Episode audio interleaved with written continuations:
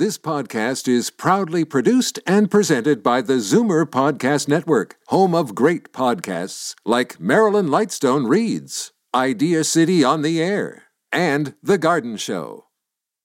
You're listening to an exclusive podcast of Fight Back on Zoomer Radio, heard weekdays from noon to one. Now, Fight Back with Libby Znaimer on Zoomer Radio, with guest host Jane Brown. Libby is off today. Great to have you here with me again. Well, this time yesterday, we had just heard that the CUPE education workers strike was being called off after Premier Doug Ford announced he would rescind the controversial Bill twenty-eight in an effort to get back to bargaining. This morning, Premier Ford spoke to reporters for the second straight day to announce that the government negotiators had presented an improved offer to CUPE representatives, particularly for the lower-income workers. And now, the Recovering Politicians Panel.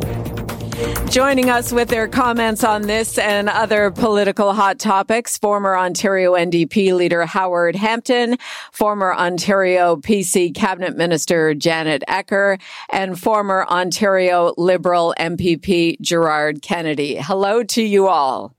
Hello. Hello. Hi.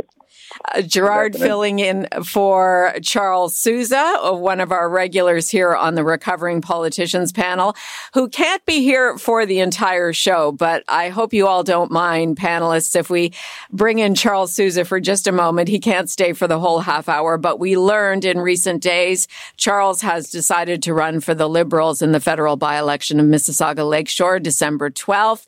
Charles, congratulations on the decision. Thank you, Jane, and, uh, and thanks to the panel who are there. All of them are, of course, experienced in political life. It's a, you know, it's a big decision for me, but I do uh, I do look forward uh, to getting back. So highly unlikely that you will be a recovering politician anymore after December twelfth. Not much of a recovery, is it, Jane? That's right. But it, it is inspiring, and there's still a lot to be done, and I've been encouraged by many to uh, to get back in. I look forward to it. There's a lot of people in the community that I care about. Certainly, I care about, about the province. I care about our nation, finding unity. Uh, Janet Ecker, Gerard Kennedy, Howard Hampton. I've worked alongside of them. I've com- I, I actually worked opposite all three of them at one point in time. The thing that I, I enjoy most is the respect and the cordiality, and I think we need more of that in politics, a little bit more positive tone. That's what I hope to bring. Well, Charles, you have always brought that uh, as an Ontario politician. And if you are elected there in Mississauga Lakeshore, I'm sure you will do the same as a federal politician. Before we say goodbye to you, how did you come to this decision? I must admit I was surprised on the weekend to read the news.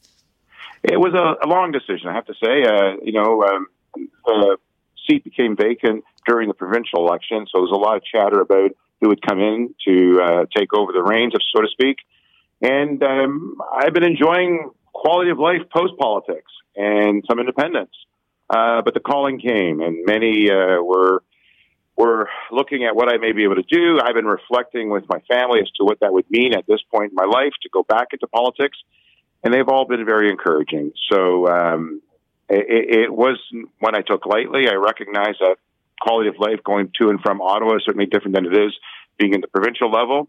Um, but I have a bit more independence. My children are adults now, and I uh, I hope that I can make a difference over the next few uh, few years before the next general election to try to contribute to our country. So I um, I was excited about the opportunity, and I took it upon myself to give back again. Well, Charles Sousa, we wish you all the very best. Um, Howard, Gerard, Janet, anybody like to say anything to Charles? Oh, I, I would just say, you know, these relapses, they do happen from time to time. It's a relapse. Yeah, I, I wish Charles very good luck. I'm a little worried about participating in this panel if it if it leads to bringing people back in. Yeah. I thought recovering was away from politics, not back into it. Watch out the addiction. I'll have my guard up. And Janet? Clearly, clearly, clearly you flunked the twelve-step process, uh, Charles. But good Janet, luck. I do good appreciate your best. advice post-politics, but yeah, I got caught again. Okay, uh, Charles. Listen, all the best. All the best, and we'll look forward to speaking with you again soon. Thank you, everybody. Enjoy the show. Cheers. Now back to Howard Hampton, Gerard Kennedy, and Janet Ecker. Howard, what do you make of the turn of events at Queen's Park? Doug Ford rescinding Bill twenty-eight, the CUPE strike canceled, and now an improved offer by the government. Well, first of all, I, you know, I, I think the Ford government thought that they had public opinion on their side. Um, and they thought that, you know, they could take, you know, sort of the nuclear bomb approach to bargaining, and it wouldn't, uh, there'd be no backfire. But I, I think the polling indicated that the public has been watching this a bit more than perhaps the government uh, thought. And uh, it was pretty clear that uh, a majority of people in Ontario blamed the government, and a, and a minority uh, supported the government, uh, about two to one. The other thing I think, which is a factor, is this.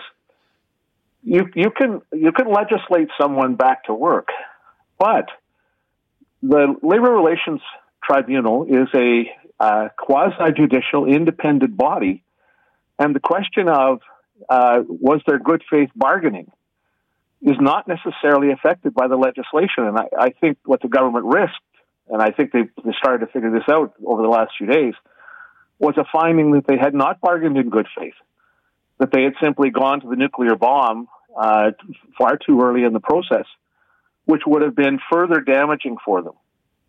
So I, th- I think that's how we got to where we we're at. Uh, and I, I, so I suspect that we will actually see some good faith bargaining now. And, and there's a lot of case law as to what good faith bargaining is. You can't just go to the table and say, well, this is it, take it or leave it. You actually have to engage on the issues. And there has to be a record of some attempt to respond on the issues. So this is how bargaining is supposed to work. What we're seeing now is how bargaining is supposed to work and should have worked in the first place. So I'm hopeful I, I've, on all on all fronts. I'm hopeful that they can arrive at a settlement. I'm hopeful it will be a fair settlement for some of the hardest working people in the education system who have some of the most difficult jobs and who have the lowest pay. And we will talk about these individuals and what would be a fair offer uh, for the government or for CUPE to settle on. Uh, Gerard Kennedy, what are your thoughts about what's happened over the last twenty-four hours or so? Well, you know, I think like Janet, I, I've been in uh, Mister Lecce's shoes in terms of education, but you know, it, it, you, I was quite concerned. We, I think, we've seen, never mind the reasons, but dynamics where the needs of students, the needs of sort of a school morale, which is really, really important. The unit of education is not at Queen's Park. It's at, it's at the school level, uh, was really on the verge of being mightily disrupted. And uh, as, as Howard says, that nuclear bomb is, you know, it, contrasting that with the people who have the least sort of leverage in the system getting affected. I, I think that would have, if it continued, it really would have had an impact on education. Uh, we've got to be talking about the recovery of students from the education available during COVID. Never mind what choices were made. There are students that are struggling, and they are the ones that lose out when there's labor disruption. And so I would share, you know, Howard's hope that this is going to be a pretty significant correction. And in this case, it was because public, not just parents and grandparents, but the public generally sort of taking the measure of this relatively newly mandated government and finding it wanting and saying, we expect better. We want you to try harder. And, you know, I think it's a credit to the government that they, they got that message quickly enough for, you know, whatever uh, reasons, not probably not the best of days for uh, Mister Lecce or for, for Premier Ford. But uh, I do think that this is much more encouraging for where the focus needs to be, and it can be in the negotiations. What do we do better for students? How does this work out, and how do we align with keeping really valued public workers in in the zone of, of being focused on students? Janet, could you have imagined uh, back in your day uh, as education minister uh, implementing a shortcut like Ford and Lecce did over this last week, only to renege on the whole thing a couple of days later? Well, I think the sequence of events here is really, really important. And there's no question that being Minister of Education is a very, very uh, challenging role in politics. All three political parties, when, when, when they were in power over the last many years, have all struggled with the culture of union leadership within the education sector. Um, it's very challenging. They're very assertive. Um, you know, I mean, their job is to represent their members. I mean, we all understand that. But as Gerard said so well, Um, it's all about the students. And when the students are held hostage, um, it's very tough for the government in terms of how they're going to respond. And we've had two years of disruption because of COVID. We've seen that our students are struggling. I mean, there's more mental health issues, test results, or, you know, the E Q A O agency is showing that their learning ability has slipped. And Ford had promised uh, in the election that, that kids were going to stay in the classroom. And parents said, yes, yay, right? So the trouble was, is that CUPE went on strike uh, and said they weren't going to back off on strike. So kids were going to get, like, you know, and, and I agree with Howard and, and, and Gerard that the best situation is when you get a fair uh, agreement at the bargaining table. That's the way it's supposed to work. But CUPE was very aggressive. Uh, I think, frankly, that there were some backroom conversations between some of the other unions and CUPE saying, guys, like, can you kind of chill out because you're putting us all in a situation where our rights are being, you know, legislated away potentially. Because CUPE came in asking for eleven percent. Um, nobody's getting eleven percent across the country. CUPE has settled in other agreements for much, you know, for like one, two, and three percent. It's way over the average wage increase this year that anybody is getting. They already have, and I get, you know, that there's issues around the, the higher pay and the lower pay in terms of the CUPE membership there for this particular unit.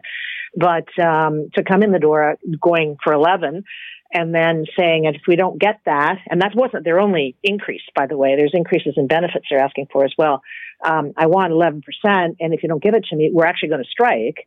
Because they'd had the strike vote, they'd given the notice, they were going to be striking on Friday. And the government was sitting there uh, in a situation where, how do we stop this? The kids do not deserve to have any days lost on this. How do we stop this? Mm-hmm. Bring in back to work legislation. But as we've discovered, uh, the McGuinty government, you know, had brought in back to work legislation. Right. They got taken to court. The court has created a new right about right to strike, because right to strike is not in the Constitution, and that's an argument, you know, for another day about whether it should have been or not. Not in the Constitution, and their legislation got thrown out, and taxpayers had to pay one hundred million dollars in a penalty. So you can see the Ford government sitting there saying, we've promised to keep kids in school, we've got a union making, I would argue, unrealistic demands and actually going to strike, taking the taking a, a strike action, shutting down the schools. We have to stop that. The public interest means we have to stop that. So they introduced the legislation back to work. And how do we prevent what happened to Premier McGuinty? We do the notwithstanding clause. So it was kind of the irresistible force meeting the immovable object. And um, I, you know, and I think somewhere along the line, I think some wiser heads kind of said to CUPE, could you please back off here and give the government some room to back off? And Ford took that opportunity, and I think it was a good thing to do, to say, yeah, you guys get, you know, back into the classroom or back into the schools. Let's all go back to the bargaining table, take a big breath, and try to sort this out the way it should be sorted out. Interesting perspective. And by the way, if you want to comment on the whole situation about uh, the ed workers versus the Ontario government, now talking nicely around the bargaining table, numbers to call are four one six, three six zero, zero seven four zero or one eight six six, seven four four, seven four zero. Our Recovering Politicians panel, Janet Ecker there, Gerard Kennedy, Howard Hampton, Jane for Libby. Ford commented today, panelists, that there will be massive impacts from the CUPE deal on other negotiations, specifically mentioning the teachers. So, Howard Hampton, is it possible the lower paid workers could get a significant increase while the higher paid workers won't get as much, as a way of setting up other negotiations for lower increases? Absolutely. I mean, even the use of the eleven percent figure is is frankly misleading. Because if you're working, if these folks are making thirty-nine thousand dollars a year, ten percent of that is three thousand nine hundred dollars a year. Spread that over fifty-two weeks and see what a very small increase that is. But it, it works, frankly, for the propaganda value or the communications value for the government to say eleven percent. Uh, these folks said, Howard. But it, but it is how they deserve a pay said. increase. It, yes, and, and, and they well, and let's keep in mind too, guys, that they, they lost a lot. There was a lot of flatlining oh, yeah. that went on under yeah. various governments, they're, and they're so if there's anything we've lo- we've learned under under COVID is we got to value the people who we haven't been giving as much notice to. They don't fit some of the you know highly you know educated or highly prepared folks, but we got it. We have to value that. And, and again, I want to come back to this idea because, Janet, I have to disagree. Uh, I mean, ultimately, student needs and teacher and education worker needs have to be aligned. That's the job of the government. The job of the government is not just to sort of come crashing in and say, this is how we're going to deal with stuff and you, you know, better like it. I mean, that's just not the attitude. You know, the stewardship, that's all you get. From, I don't know if the education ministry is still on the twenty-second floor when, when you and I uh, were yeah, there, yeah. Uh, Janet, but you can't see a schoolyard from there for crying out loud. Well, let's so go back to... CUPE had not... Hang on, guys. You know? Hang on, Janet, Gerard, let's go back and let Howard finish his thought. Let's let Howard finish his thought. Apologies, Howard. Uh, no, that's fine. Uh, because, and I, I do like the discourse and the discussion. Uh, Howard, just finish what you were saying there in terms of uh, three thousand nine hundred dollars over the course of a year. I mean, I certainly take your point, and it's important that people know that over the past ten years, that this particular group of workers has barely received any increases, well, let, factor, let alone inflationary increases. If you factor in inflation, they have they have probably lost about ten percent. In other words, they're ten percent behind where they would have been, say, ten years ago. And a two percent increase at this point, which is what the government's offering, in the face of seven percent inflation in this year alone, literally, you know, put, puts these folks back even further. And yet they do some of the most difficult and some of the most important work in our schools. I, I, if your child uh, suffers from autism, if your child has other behavioral issues, if your child has phys- physical disability issues, um, these are the people who work with your child. And they will oftentimes work one-on-one or one-on-two with your child to help your child through uh, through the school year and all of the issues and challenges that have to be dealt with. I want to get back to Janet Ecker in just a moment, but Howard, as a follow-up to that thought, uh, so what is the issue here? Because uh, a lot of these workers are making twenty-six dollars, twenty-seven dollars an hour. That is well over minimum wage. It seems to me the issue is around the number of hours that they can clock in a week and during the year. Well, these folks don't get paid during the summer. Right. Okay, so uh, factor that, factor that issue in, but also you know factor in the, the the work just doesn't happen in the classroom. I mean, the folks these folks have to do work before and after school to, to be able to prepare and, and to be able to make the contribution that is demanded of them. And having them in the classroom and having them work with children who have special needs allows for a classroom where everyone can benefit, where teachers can focus on the rest of the students, et cetera, et cetera. So, but, but I just want to make this comparison. Uh, with respect to COVID and, and, and with respect to some of the other things that have happened, the government did come forward and, for, and for example, offer personal support workers a, a, a special increase. And they have done the same thing in terms of the healthcare system recently in terms of those workers who are at the bottom and who have been facing some of the most difficult challenges. So rather a bifurcation of the bargaining process. And I, I think government will be on solid ground to say, look, we had to address the needs and the real issues of these education assistants in the school. But teachers and administrators are in a separate package. Mm-hmm. I, I think the public will probably support them if they say that. I think that that makes sense. Janet, what do you feel is a fair deal? Well, I think that's not for all of us to try and judge. That's what the bargaining process is all about. And there's no question these are very important people uh, in the education system, and that is why they actually are getting paid more than people who do similar jobs outside of the education system. So they're already, um, relatively speaking, at the higher end in terms of compensation. And that doesn't mean they don't deserve a raise.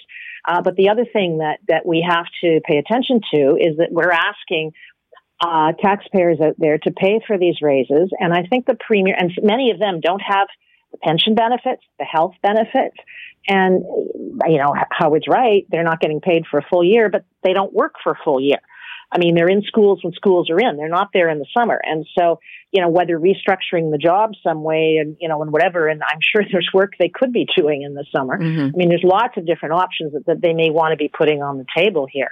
But I think what, what is really clear is that if CUPE had not been so um, aggressive and done the strike action, because they were going to strike on Friday, they were very, very clear about, they were taking everybody out on Friday. And the, t- the Uh, the minister and the premier have been saying for weeks they could not accept any, you know, disruption. And, and parents have been saying for two years they don't want any more disruption for their kids' education. So the government was between a rock and a hard place in terms of what they were going to do. Um, I think they, you know, everybody has taken a deep breath, stepped back as they should, and try and, and come up with a fair deal at the table. But, um, you know, and those are, those are facts. And I think we'll hopefully we will see something that is fair, that does support them, uh, that does help them back in the classroom, because there's no question they are critical. But the other point that we have to pay attention here, and this is why it's, it's not easy to be in government, as, as Howard and, and, and Gerard know from their own experience.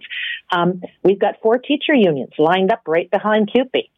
And if CUPE were to have been given eleven percent, you could anticipate that the teacher unions would be looking for something relatively similar. I mean, if someone wanted to say that they were all going to go in and ask for one or two percent because they thought that was fair for them, and let's have CUPE get eleven percent, I don't don't see that scenario happening either. So I think Ford is is uh, wise to sort of say whatever happens with CUPE is going to have an influence on uh, teachers. It's going to have an influence on nurses.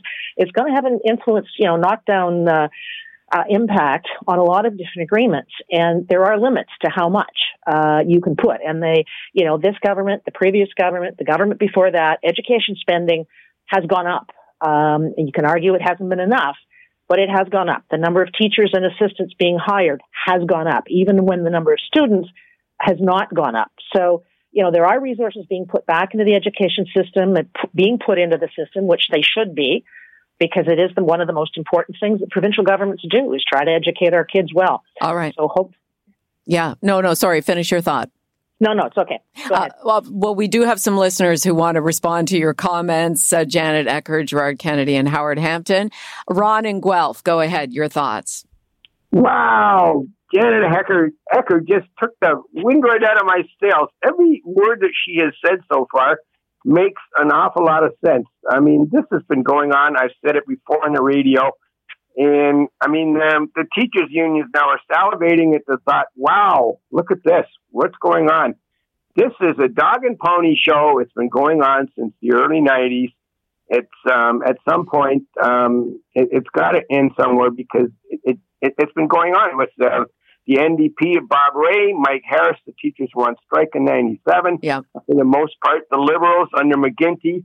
And I can remember my own M P P, Liz Sandals, gave the union, teachers' unions, three point five million dollars in two thousand, January two thousand seventeen for no, their negotiating costs. What was that about? I mean, right now, the unions, um, uh, teachers' unions are ruling the roost. All right, Ron, thank you so much for your response to what our panelists have been saying. So, Gerard, I think, uh, you know, the way Doug Ford is setting it up right now, that he is going to give um, a higher raise to the lower paid workers. But but that is the message. I'm giving them more because they make less. So, therefore, everybody else don't expect to be lining up for four or five or six percent raises.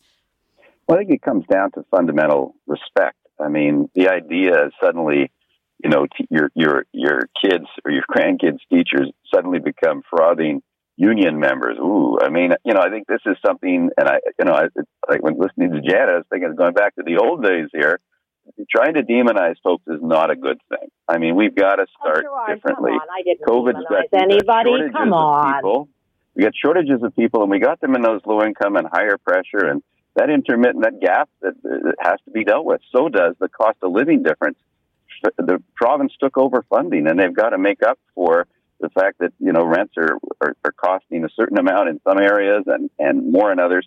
And, and, you know, that's not a thing you can duck and bob and weave and get around. I okay. think these are living, these are people at least at levels of earning that, that they are at risk. And, but I do think we gotta, we gotta encourage looking beyond this. Um, yes, there are some nice pub, public sector benefits that are there, but we should want those for other people. And, you know, where it goes next with the, with the teacher uh, federations and so on, we'll do much better. We were lucky in the years that I was there. We didn't lose a single day. I mean, you have to stay focused on appealing to the professionalism and the sense of togetherness that they have at that school level. And I'm, that's not Pollyanna. It's just like to come in. You know, there is a there is a better path. And, for you know, it had to be forced. But Premier Ford is now on that path. Negotiate in good faith. Show some respect. Differentiate with some of those needs out there. I don't think anyone's going to begrudge that, but I think the, the fundamentals are it's getting harder for every employer to keep their good people, and you've got to send a signal that people matter. The legislation last week said the opposite. We're just going to shrug you off, and that that matters. Like, people look, when they do public service, to be respected because they do a lot of things when no one's looking. They look after those kids. They help them across the street. Yeah. They clean up in the playground. You know, their E C Es helping identifying those kids that nobody else noticed had a certain kind of struggle. They're not going to do that unless they feel the system is at least there for them to use. And once every, hopefully, four years, it is okay to say, yes, I'm going to look after my needs and my family's needs. That's not a bad thing. They hear it characterized like that. If that's the tack the government takes, they're just going to be on the wrong foot. And we'll be right back in this. Okay, quick rebuttal. No, for, quick mean, rebuttal. Is, Janet Ecker, quick rebuttal. Go ahead, Janet, the and then we'll is, get a final comment from Howard. Okay, the government is quite recognizing the, the benefit issue that Gerard just identified. I mean, for, you know, what they're trying to do is bring in benefit and, and pension perks for a lot of the skilled trade workers who don't have access to that for precisely that reason. So this is not a government that doesn't think that's important. They do, and they're trying to expand that. So I think it's it's uh, uh, you know, much more complex to sort of sit there and say, oh, well, somehow or other the government doesn't care about that. They do. And so hopefully we'll get a fair agreement at the table and the kids will not have their, their education disrupted, because at the end of the day, that has to be the bottom line, the rights of the kids to have a good education. Howard Hampton, last thought to you. Well, I'll go back to the beginning. I, I think, you know, why we're here now is because the public didn't buy what the Ford government was saying. The public obviously didn't buy that the Ford government had gone to the table and tried to achieve a fair agreement. And the public said that in the, the public opinion polling. Uh, and, and, and so, you know, Janet talks about the government being between a rock and a hard place. They put themselves there by not going to the table and not dealing with the real issues. And the real issues are these. These workers do incredibly valuable work with the children who have the greatest needs in our school. And they have been handed one bad contract, one negative contract after another for the last ten years. They've fallen behind by at least ten percent. Uh, what they were asking for amounts to, literally, uh, about three thousand nine hundred dollars a year. Now, a lot of the callers keep calling in and saying, oh, the teachers, the teachers. That's a separate round of bargaining. A very separate round of bargaining with very different issues. Right. This is just the first chapter uh, in a lengthy story that will be probably taking place over the next weeks and months. Thank you all so much for your time today. Thank you. Take care. Thanks Thank for you. having me. Howard Hampton, former Ontario N D P leader, former Ontario P C Cabinet Minister Janet Ecker, and former Ontario Liberal Cabinet Minister Gerard Kennedy. It is a heated topic. And don't forget Free for All Friday coming up. Uh, when, if you didn't get through today about the te- about the education workers and the Ford government negotiations and all that has gone down, uh, there will be a, a lot of opportunity to discuss that again, and maybe even sooner than Friday. It is Jane for Libby here on Zoomer Radio's Fight Back, and coming up in the second half hour, a call to strengthen Bill C twenty-two for people considered disabled. If you consider yourself disabled, we want to hear from you as well. Well, four one six, three six zero, zero seven four zero or one eight six six, seven four zero, four seven four zero. You're listening to an exclusive podcast of Fight Back on Zoomer Radio. Heard weekdays from noon to one. Oh, no. Fight Back with Libby Znaimer on Zoomer Radio with guest host Jane Brown. Libby is off today. Canada must do right by those with disabilities. The words of David Lepofsky, who chairs the Accessibility for Ontarians with Disabilities Act Alliance. The Trudeau Liberals called it shameful that one million people in this country languish in poverty. They promised to create the Canada Disability Benefit to lift them out of poverty. But it seems there is very little to offer those who are not considered working age between eighteen and sixty-five. David joins us now to help us understand what's being offered and why it's not enough. David, let's start with the backstory so we have a full picture of what's developed here.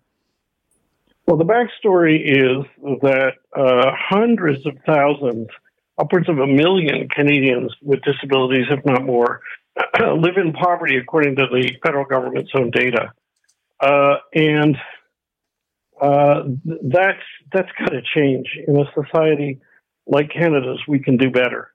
Uh, now, it's it's great that the federal Liberals um, committed two years ago that to address this, to lift people with disabilities out of poverty, th- they would create something new, a new a new part of our social safety net, a Canada disability benefit. Uh, that's great. The problem is they brought in a bill in a parliament to achieve this, but the bill assures us absolutely nothing. Uh, Bill C twenty-two, which is now before parliament, is before a standing committee. I'll be appearing before that committee next next Monday. It says that the federal government can establish a Canada disability benefit, but it doesn't require it to. It doesn't set a minimum amount that's left to cabinet. It doesn't set a start date, uh, if ever, that's left to cabinet, and it doesn't set eligibility criteria, that's left to cabinet. And the problem with this is that, for one thing, it, it doesn't assure that anybody's going to get a dime who needs it. It doesn't assure that this is going to be swift, even though they're in poverty and in desperation now, many of them. Uh, but it also leaves it all to cabinet, who meets in secret, who votes in secret, who doesn't have to publicly justify what they do. And even if the current cabinet uh, wants to do a good thing, another cabinet could come along and, in secret, gut all of this. And, and we say that people with disabilities deserve better. Okay, so help us understand the way the process should be happening right now to... Uh, to fully optimize the possibility of a benefit for disabled people? Okay, so the first thing is we need the legislation to set out, not all the details, but enough of the basics so that this isn't just a blank check to cabinet to do in secret as much or as little, if it wishes, whenever it feels like it. So the only detail that the bill sets, and there's one which the bill is mandatory on, is a bad one.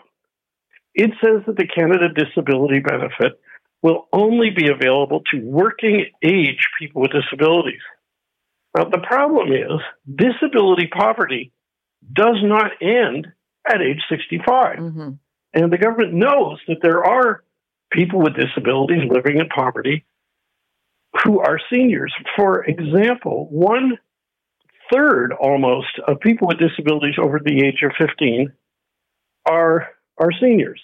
Uh, I happen to be blind, uh, and I can tell you uh, from st- statistics from C N I B that uh, a majority of people who are blind are over the age of sixty-five. So they would not get a dime out of this no matter what.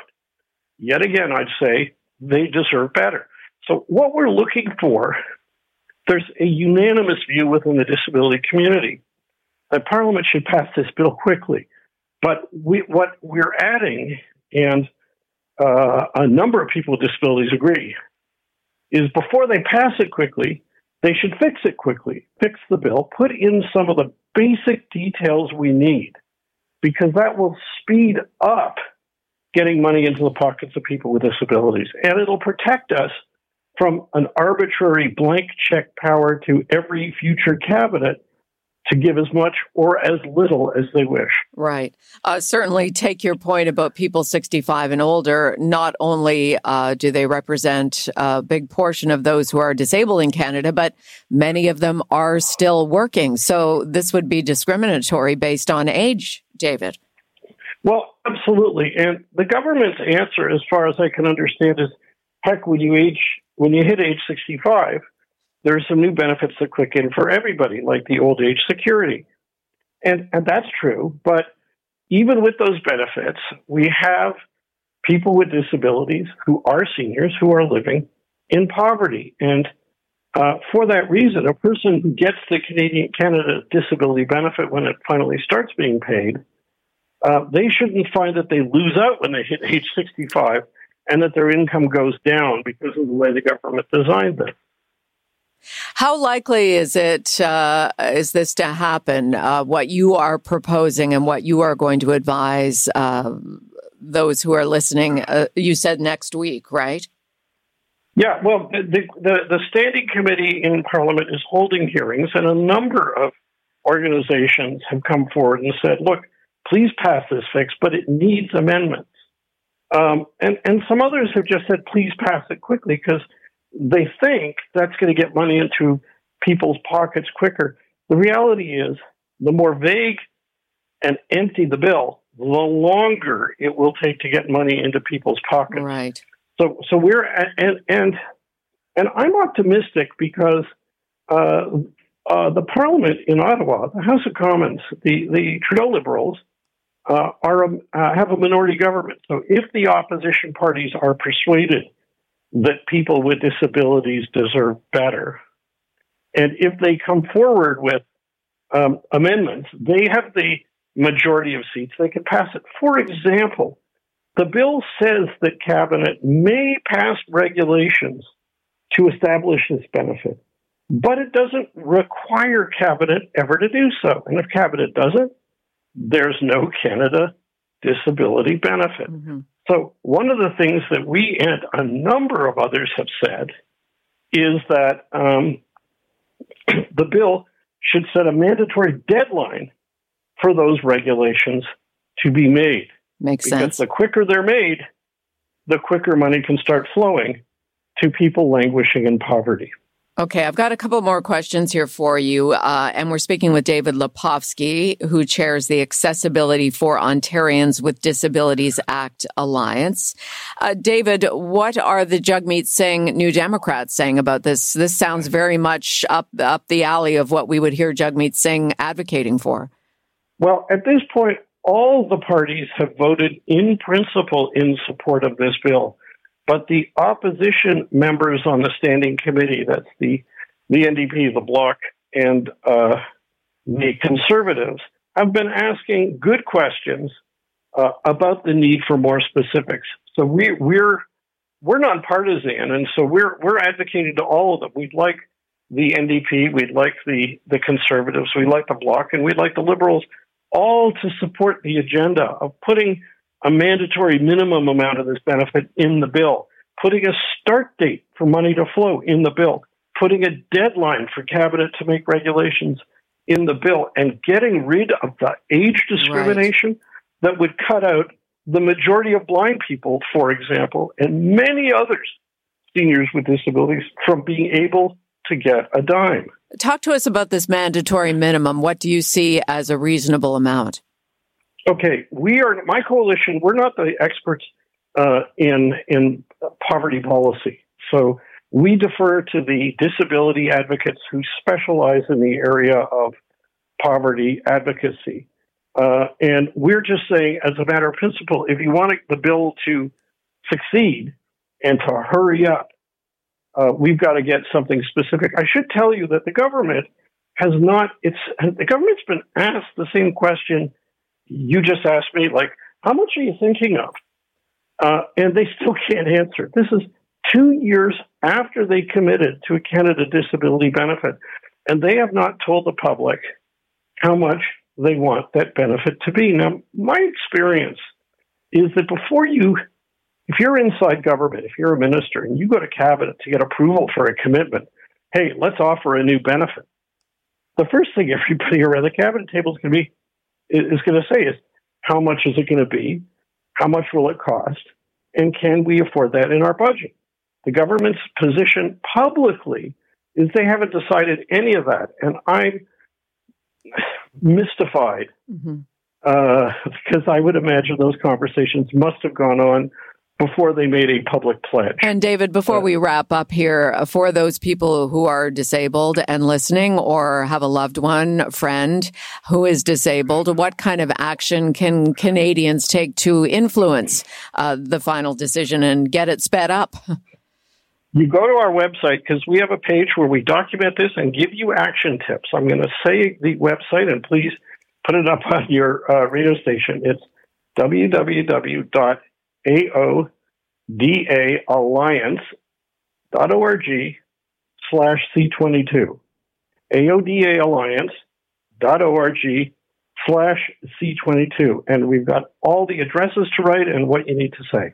Okay. And we do put up our podcasts every day on the Zoomer Radio website under podcasts. So if you wanted to listen to this segment again, um, but I'll, I'll just mention again the website, a o d alliance dot org slash C twenty-two. Thanks for bringing this to our attention on Fight Back, David.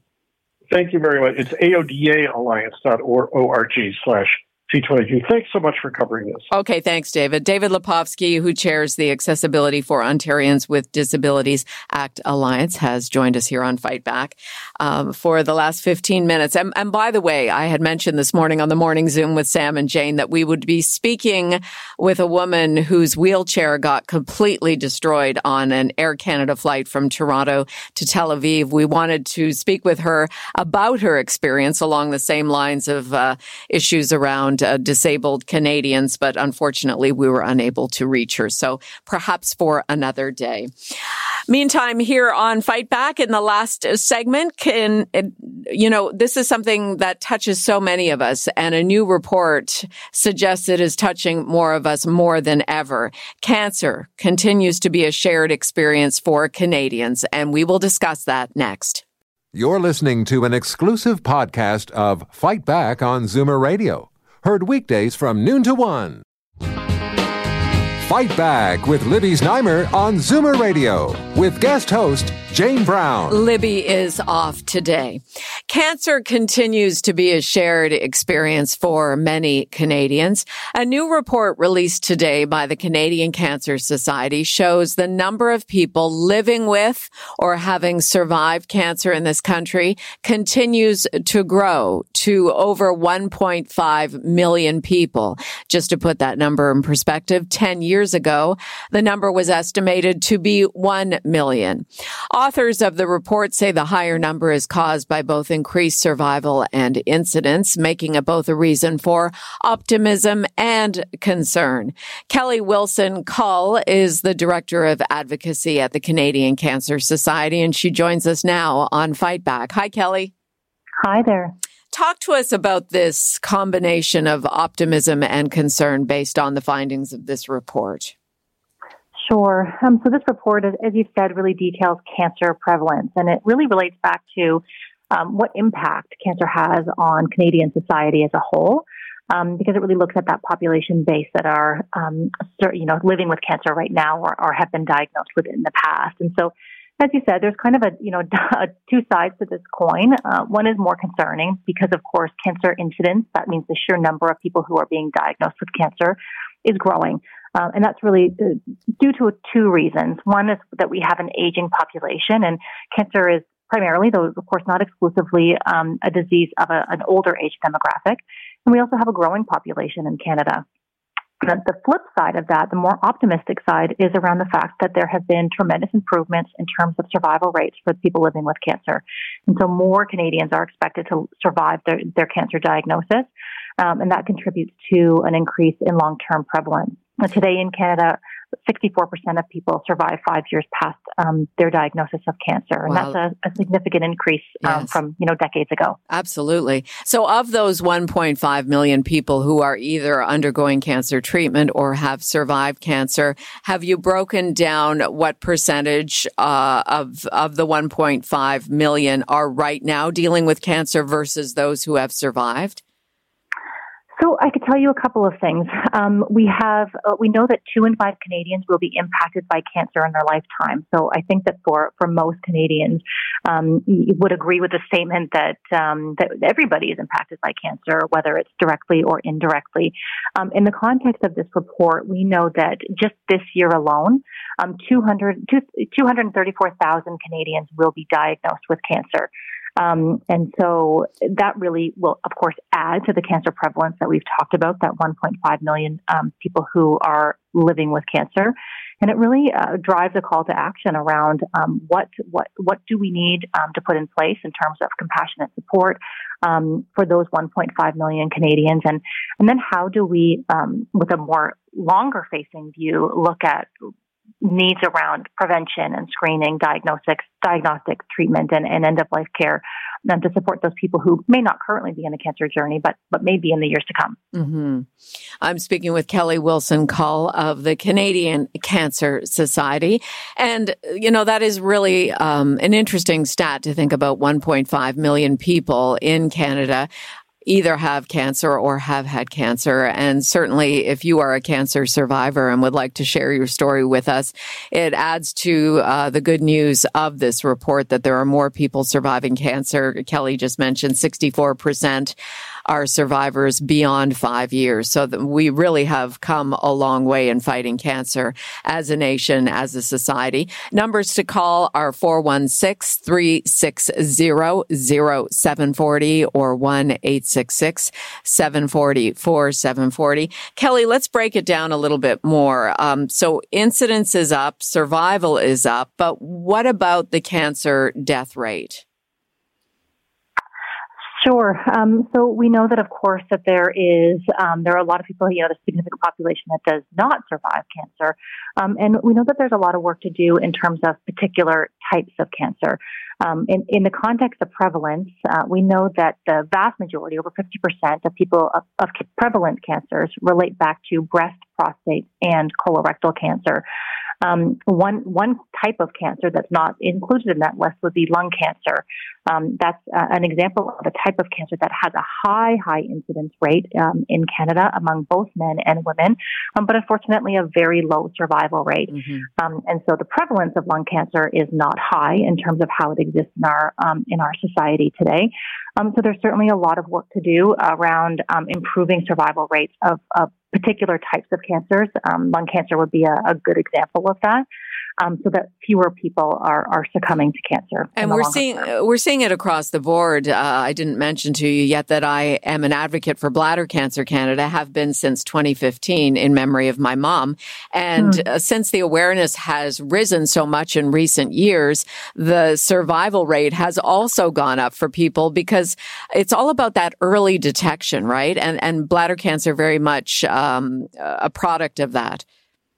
Exactly. Yes. Um, you know, a- awareness and education is so important, and that's a huge part of our mandate at the Canadian Cancer Society is, um, you know, really helping helping people to live healthy lifestyles, support healthy policies, um, and then where possible, um, engage and participate in those in those screening programs um, for particular types of cancers. Unfortunately, we don't have screening programs for all different types right. of cancers, but that that awareness and education is so critical. Yeah. Well, t- talk to us about how important that is, uh, the screening programs that that are available to us and what kinds of cancers um, we can detect early if we get screened early enough. Mm-hmm. Yeah, cancer screening is a really critical part of, of our conversation, and, and just relating back to prevalence in this report. Um, you know, cancer screening is one of those things that, that was significantly impacted, particularly during the pandemic. Most provinces across Canada saw, um, you know, at least a, at the very least a pause um, in their um, in access to screening programs. And we know that for, for those organized screening programs across Canada, um, and it's, it's pretty consistent, uh, but but there are variations province to province. We have organized screening programs for breast, um, cervical, and um, colorectal cancers.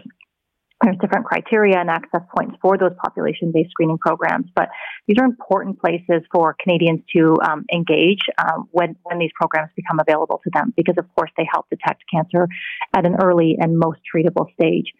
Um, you know, but we, we also know, um, that, that the pandemic impacted cancer screening yeah. programs, and, um, and there's still work to do in terms of those catch up to those programs. And so really drawing back to cancer prevalence, we know that one point five million Canadians are living with cancer today. Um, but this really doesn't include the impact of the pandemic. Um, we won't know that for a couple of more years. And so as we think about what that health system planning looks like, what the needs are, Um, of our of health human resources, of hospital capacity, um, of prevention and screening programs, it's really so critical um, to think about how we um, prevent cancer before it starts, how we catch cancer at a more treatable stage, and set up programs and systems to support Canadians who are living with cancer. Okay, let's go to the phones. Uh, Joan in Oshawa, thanks for calling in. Uh, what is your cancer experience? Well, I've had cancer three times, and... Uh, And it's it's been uh, it's been quite a road. I had cervical yeah. cancer.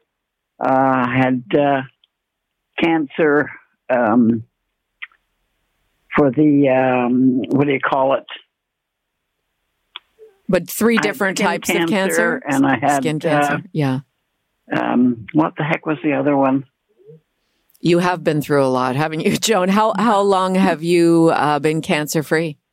Oh, gee, about um, twenty years. Oh, congratulations! Wow, that's incredible. So you yeah, are. It's uh, it's been um, quite a road. I never lost um, never lost hope, um, and I I say to other other people that are going through uh, cancer. I also have skin cancer, so you know, for other people that are going through it, to uh, keep keep. their hope and and uh, uh, just keep looking up. And it's it's not all doom and gloom like a lot of people, you know, say it is. Um, I went through it. It wasn't a breeze, but yeah. I went through it, and I've come come out stronger. Did what you had than, to do uh, than yeah. before. Joan, um, thank you very much. I don't I don't mean that to. I had was yeah. um, on my face was on my at my nose. Uh, on the side of my nose, yeah. and uh, I had that removed, and uh, they took skin from behind my ear. Joan, you have been through a lot. Joan, I thank you so much for calling in. I hate to cut you off, but we are approaching one o'clock, and uh, there are other people who want to get through. Um, you know, cancer touches us all. Kelly, uh, do you have any final comments? As uh, you know, I mean, there there's more good news than bad, I suppose. Well, you know, one of the aspects of this report, like Joan says, is that there are so many people who are surviving more longer term um, with a cancer diagnosis. And in, in fact, um, in terms of the people who are living with a prevalent cancer, we know that sixty percent of that population has survived between five and twenty-five years. So it again really points to that long-term survival and really need, causes us to think about what supports do we need to ensure that cancer survivors have in place to support their recovery and, and life after cancer. Thank you so much for joining us today. Thank you. Kelly Wilson-Cull is the Director of Advocacy at the Canadian Cancer Society. I really wish we could have talked longer on that topic, and uh, sorry for not getting to your calls. It has been a busy fight back. We've got the number ones at one coming up after Bob Comsick and the news here at one o'clock. You're listening to an exclusive podcast of Fight Back on Zoomer Radio. Heard weekdays from noon to one. This podcast is proudly produced and presented by the Zoomer Podcast Network, home of great podcasts like Marilyn Lightstone Reads, Idea City on the Air, and The Garden Show.